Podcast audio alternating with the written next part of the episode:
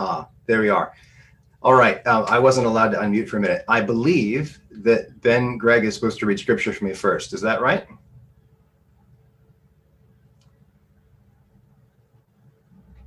No? Where is Ben? I'm here. I'm Good. ready. Awesome. Ben, would you read for us, please? Nice. So this is Hebrews 10, uh, 19 to 31. Uh, and it goes, Therefore, brothers, since we have confidence to enter the holy places by the blood of Jesus, by the new and living way that he opened for us through the curtain, that is, through his flesh.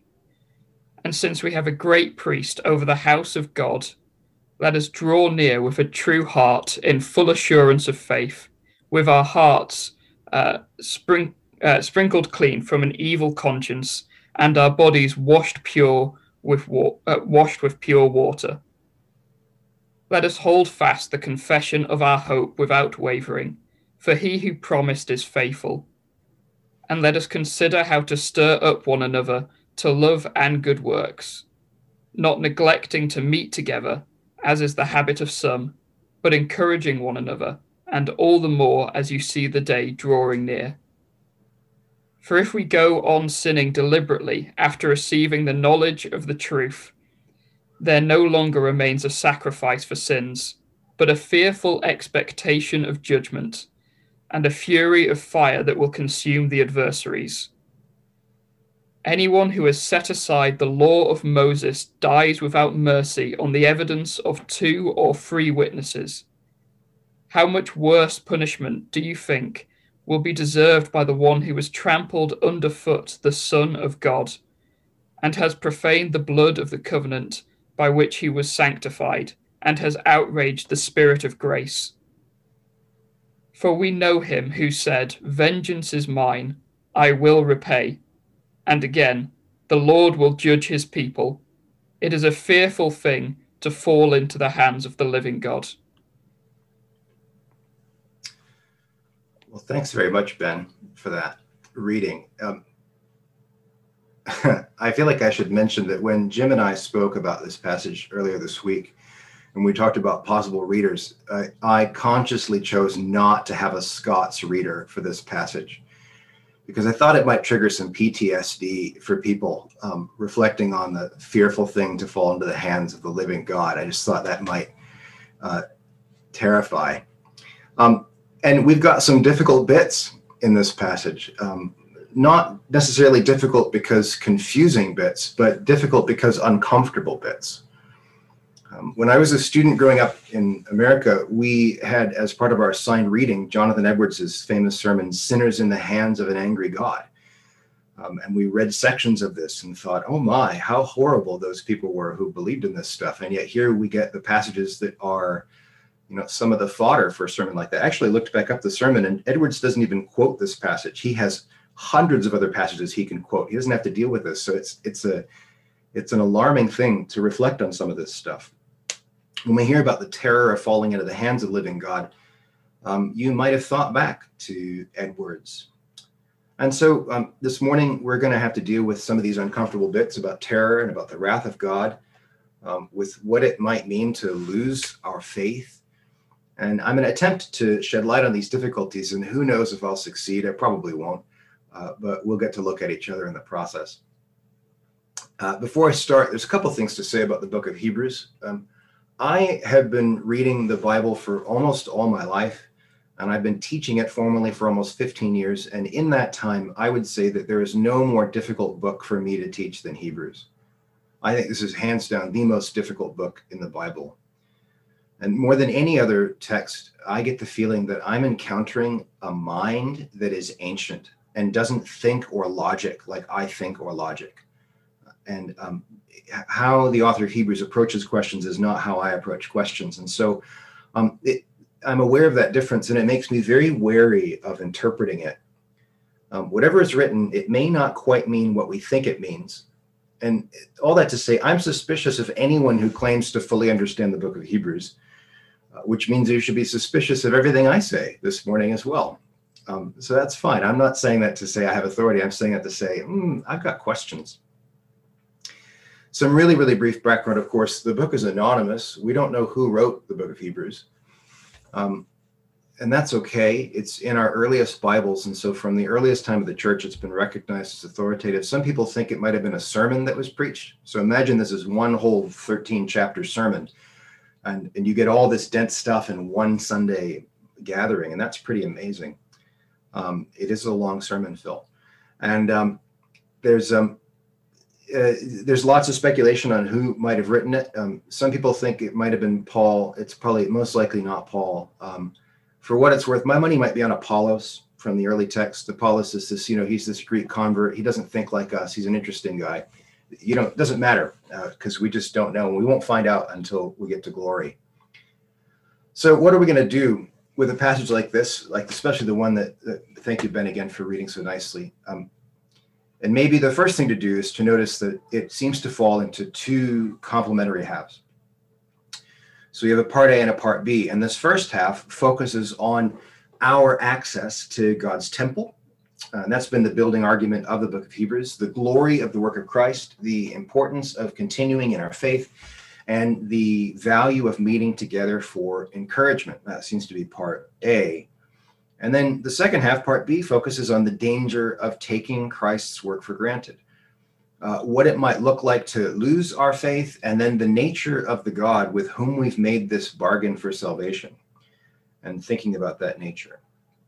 Now, the most important thing in reading a passage like this, it seems to me, is to keep both halves together. In other words, we've got these two verses, 1019 and 1031, that bring the beginning and the end. 1019 says, Therefore, brethren, since we have confidence to enter the holy place by the blood of Jesus, and then he goes on, and 1031 says, It's a terrifying thing to fall in the hands of the living God. It seems to me we have to read 19 with 31 in mind and 31 with 19 in mind. In other words, it's not so terrifying if we hold to the confidence that it's rooted in the blood of Jesus. Um, but if we spit in the blood of Jesus, maybe we should expect some serious problems. Um, this is we, these have to be pulled together. And actually, um, the, the togetherness of this goes on. We didn't read this passage, but verse 39 uh, brings them together again as well. We are not of those who shrink back to destruction, but of those who have faith in the persevering of the soul.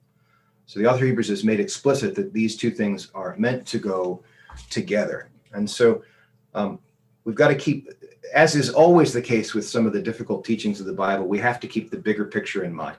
Um, we can't just take one difficult bit and then boost that and make it everything. But we'll come back to that in a minute.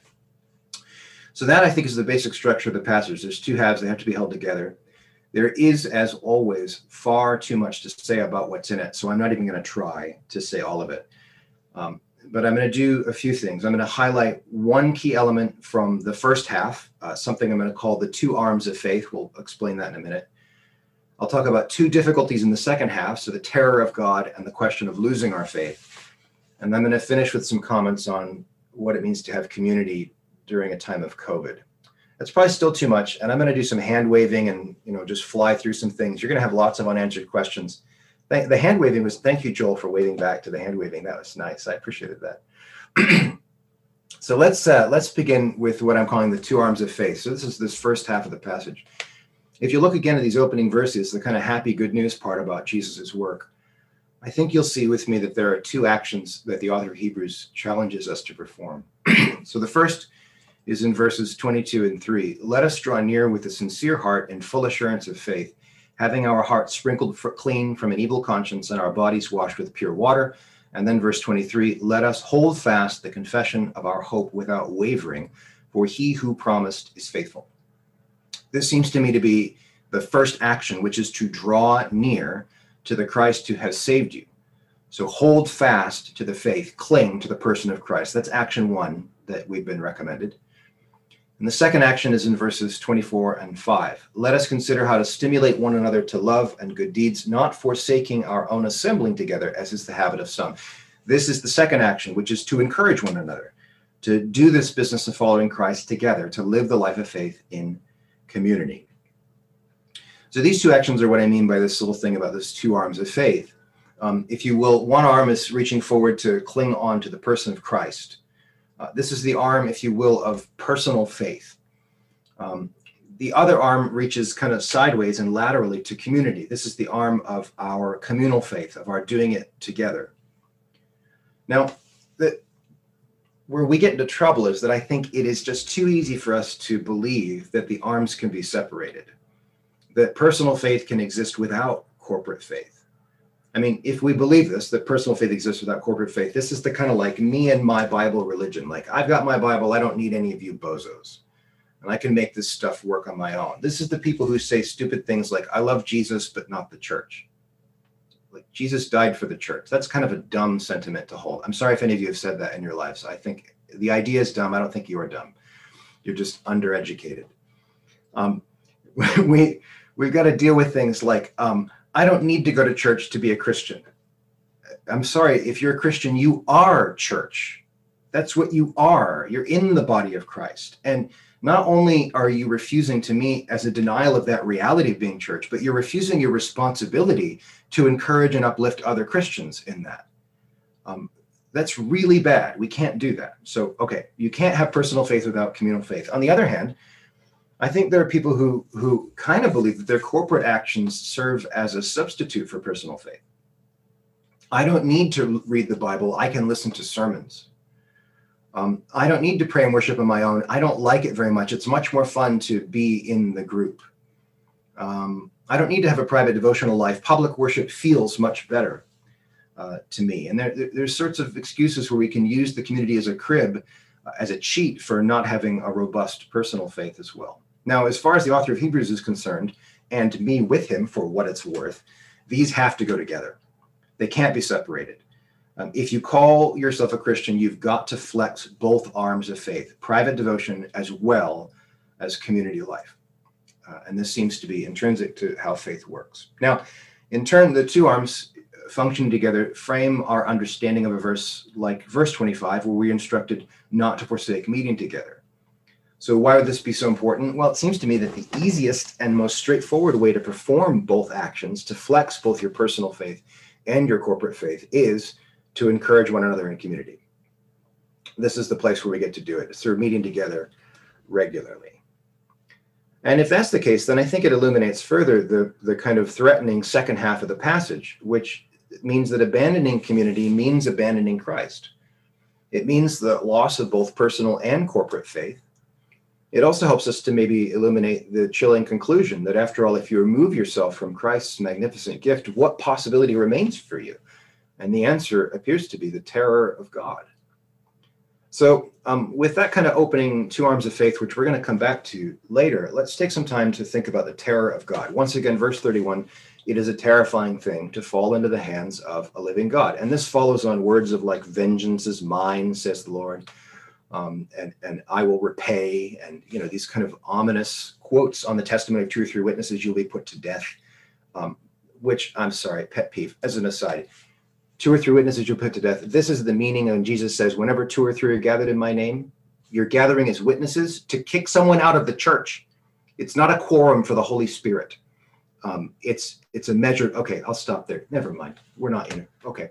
So for many people, this is the more nerve-wracking verse of the Bible. Um, one of the more nerve-wracking that it's a terrifying thing to fall into the hands.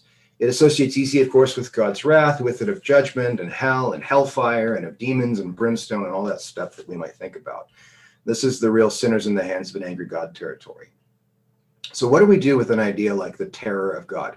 Well, I've got three options. There may be more, but these are the three I came up with. The first two are bad. The third's the one I think we should do. So, bad option one we can fixate on the terror of God. We can fixate on it, right? We can just focus on it. We can highlight it um, we can really emphasize the awesomeness of God and the puniness of me, the goodness of God and the badness of me, the justice of God and how wicked I am. And we can highlight these things uh, as much as possible. This gives birth to something that sometimes we call worm theology. I don't know if you guys have encountered worm theology, but there's a lot of people who seem to think that the, the more badly I talk about myself, the more happy God is or like the more I demean myself as a human creature, the greater God looks. And so I try to magnify God by beating up me. And I think this is fixating on the terror of God.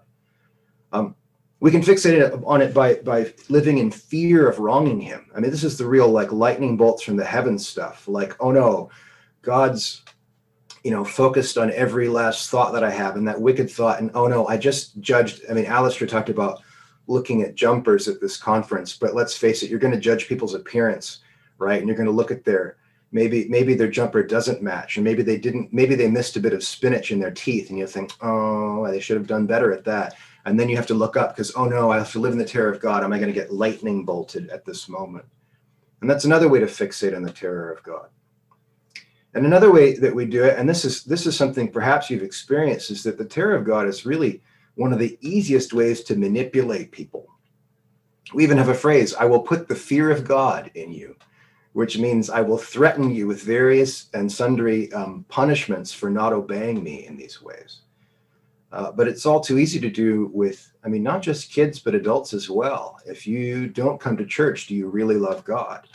Um, if you aren't serving in this way, um, where, what's the state of your salvation? These are fear of God things. It's manipulative. And all these come from fixating on the terror of God. Okay, that's option one. I think that's bad. Option two, which is also bad, is that we could just simply object to it. Say, I, I don't like this. And we can do this, of course, first of all, by avoiding reading these passages, which is admittedly what we largely do today. If you think about it, there aren't many sermons on hell these days. And the people who do preach sermons on hell are not people we are keen to be associated with. Uh, we don't think to ourselves, yeah, I want to go to a church that talks a lot about hell and hellfire and brimstone. Let's get that's good stuff, right? That doesn't feel devotionally satisfying. Uh, we're much happier to focus on, say, God's love. And that's the objection I think we're most likely to make when we hear about the terror or wrath of God. We hear, but God is love, right? Now, I mean, there's a whole sermon in this that I won't preach about what what we mean when we say God is love. Like, who gets to define love? Is it my idea of love that then I just boost up to God and say, I think this way about love. God should be like me. Is it that we think of God as being like a like a supremely kind of grandfatherly and benign and kindly gentleman who sits and chuckles at the foibles of his children. Oh, ho, ho, ho. Oh, they're so silly. I'm loving, right? And I, I think we've got some distortions in our ideas of what love is. But maybe most importantly is that we have to remember that God is love, but he's also good and he's also just. And being good and just means um, having other responses toward things like certain evils. Because God is love, does that mean he shouldn't be angry at things like child working at child slavery? Should God be angry at child slavery? And if you think maybe the answer might be yes uh, on your level, maybe it should be yes on God's level too. Like there are things worth being angry about, especially if you're loving. Um, uh, George MacDonald in one of his prayers has this phrase. It's great. It's all hyphenated. He says, "My love made angry God." I think that's something to keep in mind. That love is the source of what makes God angry for this stuff. Anyway, I'm not going to talk more about uh, that at the moment, but simply objecting to it or by warring, uh, setting God's justice and love and mercy against one another in competition is not how we think about God. That's to reduce him to, to powers instead of him being a person. Okay, option three, the one I think we should do is to remember it reverently. We have to remember the terror of God reverently. So, what is this terror? Let's talk about it for a minute. I'll give you two examples to help think about it. One example is nice, one example is not so nice. Uh, so let's try and do this. The, the nice example to think about the terror of God is that it's not unlike the reverence we give to fire. Maybe some of you have come across this before as an example. Uh, fire is extremely powerful. It can be all consuming. It can sweep through your house really quickly and wipe everything out. Um, we don't play with fire. We discipline those who do play with fire. And throughout, we don't abuse fire. We, we reverence fire, even though we use it and make use of its power. Now, there's some hint of something like this when we approach God. That approaching God is He's the source of life and goodness, but He's also He's not safe. Uh, he's He's dangerous, and we need to reverence um, the kind of implicit danger in the Godhead, and that's a reverence of the terror of God. Just recognizing that, hang on, He's He's there's something significant here that we need to be careful about. That's the first one. That's the nice example. The less nice example is this: that the terror of God is in part the acknowledgement of the utter difference between us and Him. It's recognizing that He is God and I am not God, that He is the source of life and that I am utterly and completely dependent on Him. And that dependence is discomforting because we think we're independent. Um, it's recognizing that he does, in fact, know everything and that I am utterly pea brained in his presence, that there is something of like, I don't know anything compared to him. And not only does he know everything, and this is where it gets uncomfortable, one day when I stand before his courts, every thought and motive of my heart will be known before him. Uh, we all present ourselves as a, we, we all give ourselves a pass on things, but like every single judgment and thought and motive for everything I did. What you wanted was this, Jeremy. He will know those things, and I will be exposed. And that exposure is itself a terrifying thought. Maybe put it this way: on the on one day, we will all stand naked souls before the perfectly knowing gaze of an infinitely powerful being. And if that doesn't terrify you a little bit, I think you're living in denial. It's a terrifying thing to fall into the hands of the living God. This is why we cling to the sacrifice of Christ, because without that, we're done. Uh, but it's worth remembering who we're dealing with. And I think that's part of what the author of Hebrews wants us to know. Again, how are we going to live with this terror, which could be crippling? What a surprise! The author of Hebrews has told us we do this business of clinging to the sacrifice of Christ. And so, in the partial knowledge of the terror of God, we cling to confidence in the sacrifice of Christ. This is why we got this um, the wonderful song about this about this Christ the solid rock. On Christ the solid rock I stand, all other ground is sinking sand. I dare not trust the sweetest frame, but wholly lean on Jesus' name. Uh, okay, I got nothing but Jesus. None of you have nothing, but well, hopefully none of you have nothing but Jesus. And if you do have something other than Jesus, get rid of it. Uh, he's it for us. Okay, so now that I've completely solved the question of the terror of God for all of you, let's move on to the other question of losing our faith. Um, this is a long-standing debate on whether or not you can lose your faith. Is it possible? Can you undo your Christianity? Um, I, I, remember with some mirth, uh, some years ago there was a there was an atheist church. I don't know if you saw this in the news. There was an atheist church. I think they were meeting in New York City, and they had like inverted rituals. They would do like an unbaptism with a blow dryer. You'd come forward, and they'd like blow dry off the the, the baptism from you and I and I hate. I'm sorry that I feel this ironic mirth about it, but in the end, I think they ended up with a church split. they had to. Anyway, it didn't last. I think that's. I'm sorry that it's so funny to me, but you can't. Anyway, let's not linger on our Schadenfreude. Um, for some people, the answer to this question is obvious. Of course, you can lose your faith. Why else does the Bible talk about people walking away and losing their faith? Um, this perspective is ratified by experience. All of us know some people who've, who've walked away from Christianity. And of course, Hebrews 10 seems to think you can lose it as well. For other people, the question is not also obvious. Of course, you can't lose your faith. How can a human be stronger than God? And you know what? This is right. If you couldn't save yourself, how can you unsave yourself? And are you really going to undo God's power? And there's all sorts of interesting things about um, you know, you live a Christian life for 50 or 60 years and you come to the end of your life and you get sick uh, with something like dementia and you start to lose it and you say all sorts of horrible things about your family and about your faith and you deny Jesus. Does God judge you by the last year of your life um, and not in light of the whole of your life? I'm inclined to think that God looks at the whole. In as much as he doesn't look at like my one particular sin, he he looks at, well, Jeremy is covered by the blood of Jesus yeah, but he screwed up this one time, therefore this one time invalidates all of it. I don't think that's the case. And so there's some things here to think about. Now, there's if some of you have Calvinist experience, there's a doctrine called the perseverance of the saints that says that one of the signs that you are Christian is the fact that you persevere, um, which means that if people fall away, they were never really Christian. So there's a kind of convenient patch um, on on the goings on. Um, once again, this is too complex, far too complex for me to treat fairly. So I'm going to do something I never do, and I'm just going to tell you what I think. All right, and that's I'm not even going to give you the theology for it. no, Phil, no. Um, one and two. Um, if we can lose our faith, it seems to me then loss of faith means loss of one of the two arms of faith, leading to one of the other. In other words, um, you've lost private devotion that's led to walking away from community, or you've lost community that leads to the loss of private devotion. These things seem to me almost always tied together. Um, there's no faith that's not composed of both elements. And sometimes when people say they're losing their faith, what they mean is they're losing one to the other. They stop going to church and now they're losing private devotion. And they're like oh i don't feel close to jesus anymore. Well you stopped going to church. Um, or they um, it can work in both ways. I think that's kind of what's going on. Um, and then speaking in the broadest theological sense i'm not entirely sure that we can lose our faith. I'm not sure that it's possible. But it seems to me that we've got to live as if we could lose it.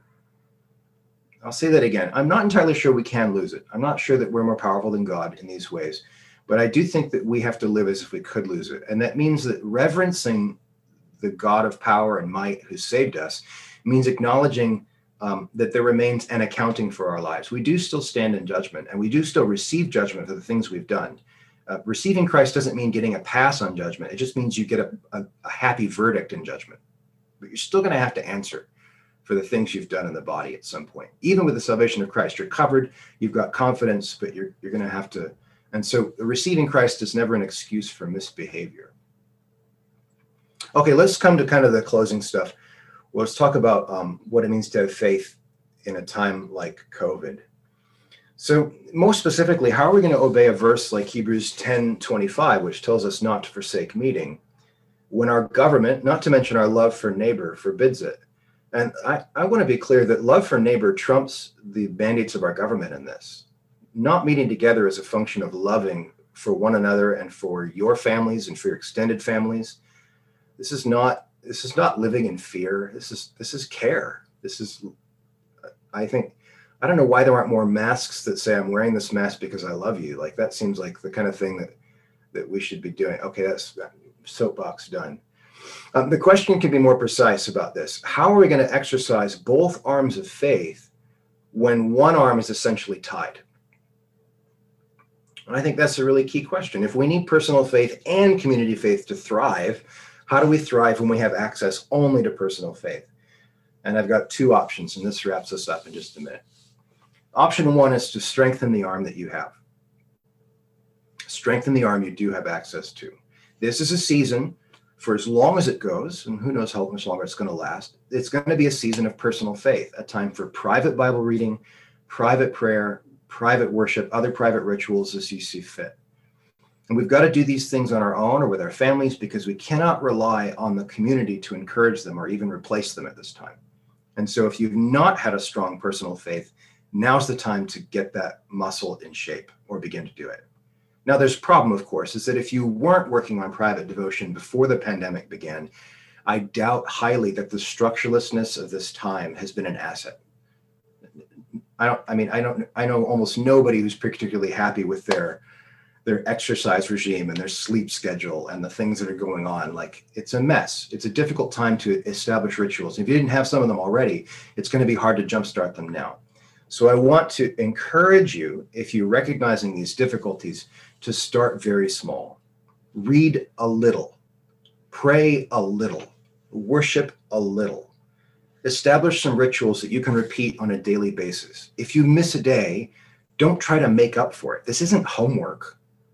Um, you're not being graded. God's not keeping tabs. He's not saying, uh, Joel Day, you didn't do your devotions today.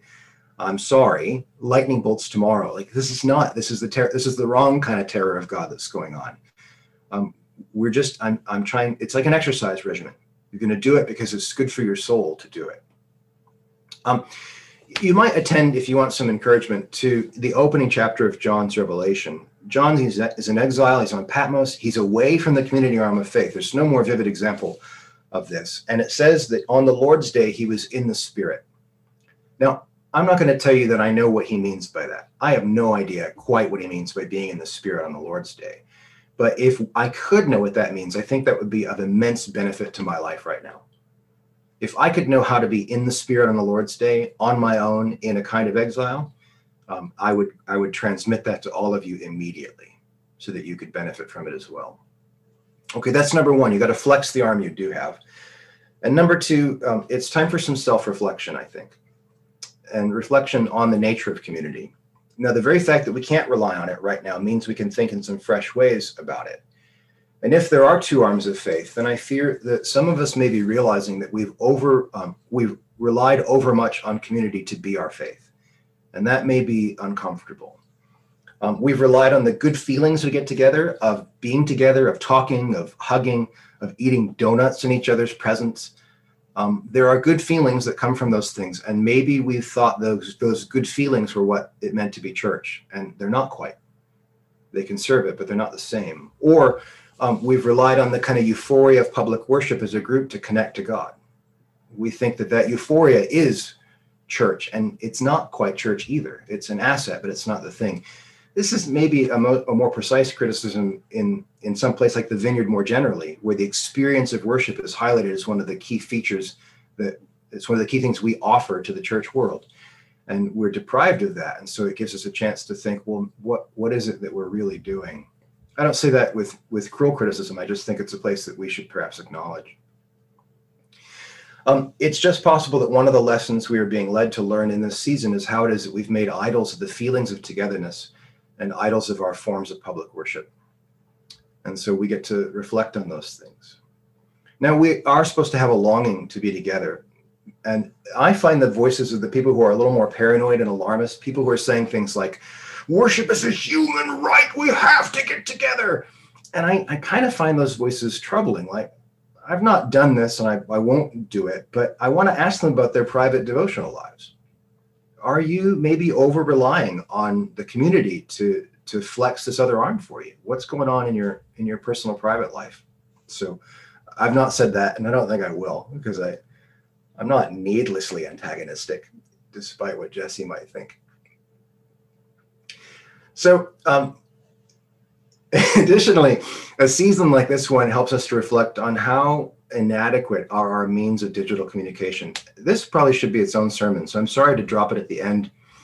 Um, but for those of you who are my age and older, we've witnessed this progressive digitization in the world. I mean, when I was a kid, the phone was attached to the wall by a wire and then you got a longer wire and that was really exciting because you could walk in a long way and then it was like had like the radio antenna. You could walk anywhere um, and you'd pick up other people's phone conversations through it. And then there were cell phones but they were the size of car batteries and almost as heavy and you know no one had them. And then cell phones got smaller and texting occurred. And then the nokia phone came out and they're still operating which is amazing after all these years. And and then and then like texting led to then there was like the internet and there were like chat rooms and that was bizarre. And then there was things like messenger and then there's like data oversaturation and finally we have zoom and now this phenomenon called zoom fatigue. Um, and this is interesting to kind of have watched this progression because with this progression for those of you who are my age and, and older and have witnessed this um, there's been a progressive frustration that we used to sit together and we could ring each other's doorbells and talk and then, like the emergence of increasing technology has meant that there's been a decrease in connectivity. That now we're together in rooms, but we're looking at our phones, our cell phones. And now, um, instead of phone conversations, we're texting. And now, when the phone rings, I know, I know those of you who are younger experience this, but there's real anxiety when the phone rings. You don't want to answer it because what might happen? And that a texted message is safer because you can control the outcomes um, and so we are now we're at this place where where we are oversaturated with information. And I think we've realized in the last year just how, although we're at the apex of human connectivity in terms of our digital powers, we've never been higher as a cult, as a society. We've never felt more isolated and alone. And I think that's something we need we've got to reflect on because if the church is going to make a difference, our difference has to come at this point. And so when we are free to come back together, what are we going to do differently? How are we going to be a different kind of community to challenge some of this dissipation and this loss and the sense that we are being ripped apart? Um, what does it mean to be together, to call one another, to visit? Um, there's some fresh things. I don't have solutions, but I, I sense the problem and I sense that if we're faithful, we can patch these things in some surprising ways. All right. So that's it for this morning. We've got this awkward passage with these two halves. We've got to hold the halves together, the good and the bad. Uh, we've got two arms of faith, our personal lives with Jesus and our our our collective lives as, as a as a family.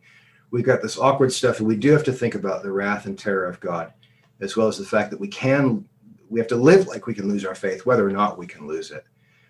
Um, and that in this season, while we can't be together, we've got to flex flex our personal faith as best we can and look forward to a time when, in a new way, we can encourage one another side by side. So I feel like this is a bit of a wandery sermon this morning. Sorry about that. It's the best I've got today. Uh, but bless you all very much uh, in the coming weeks and this coming year.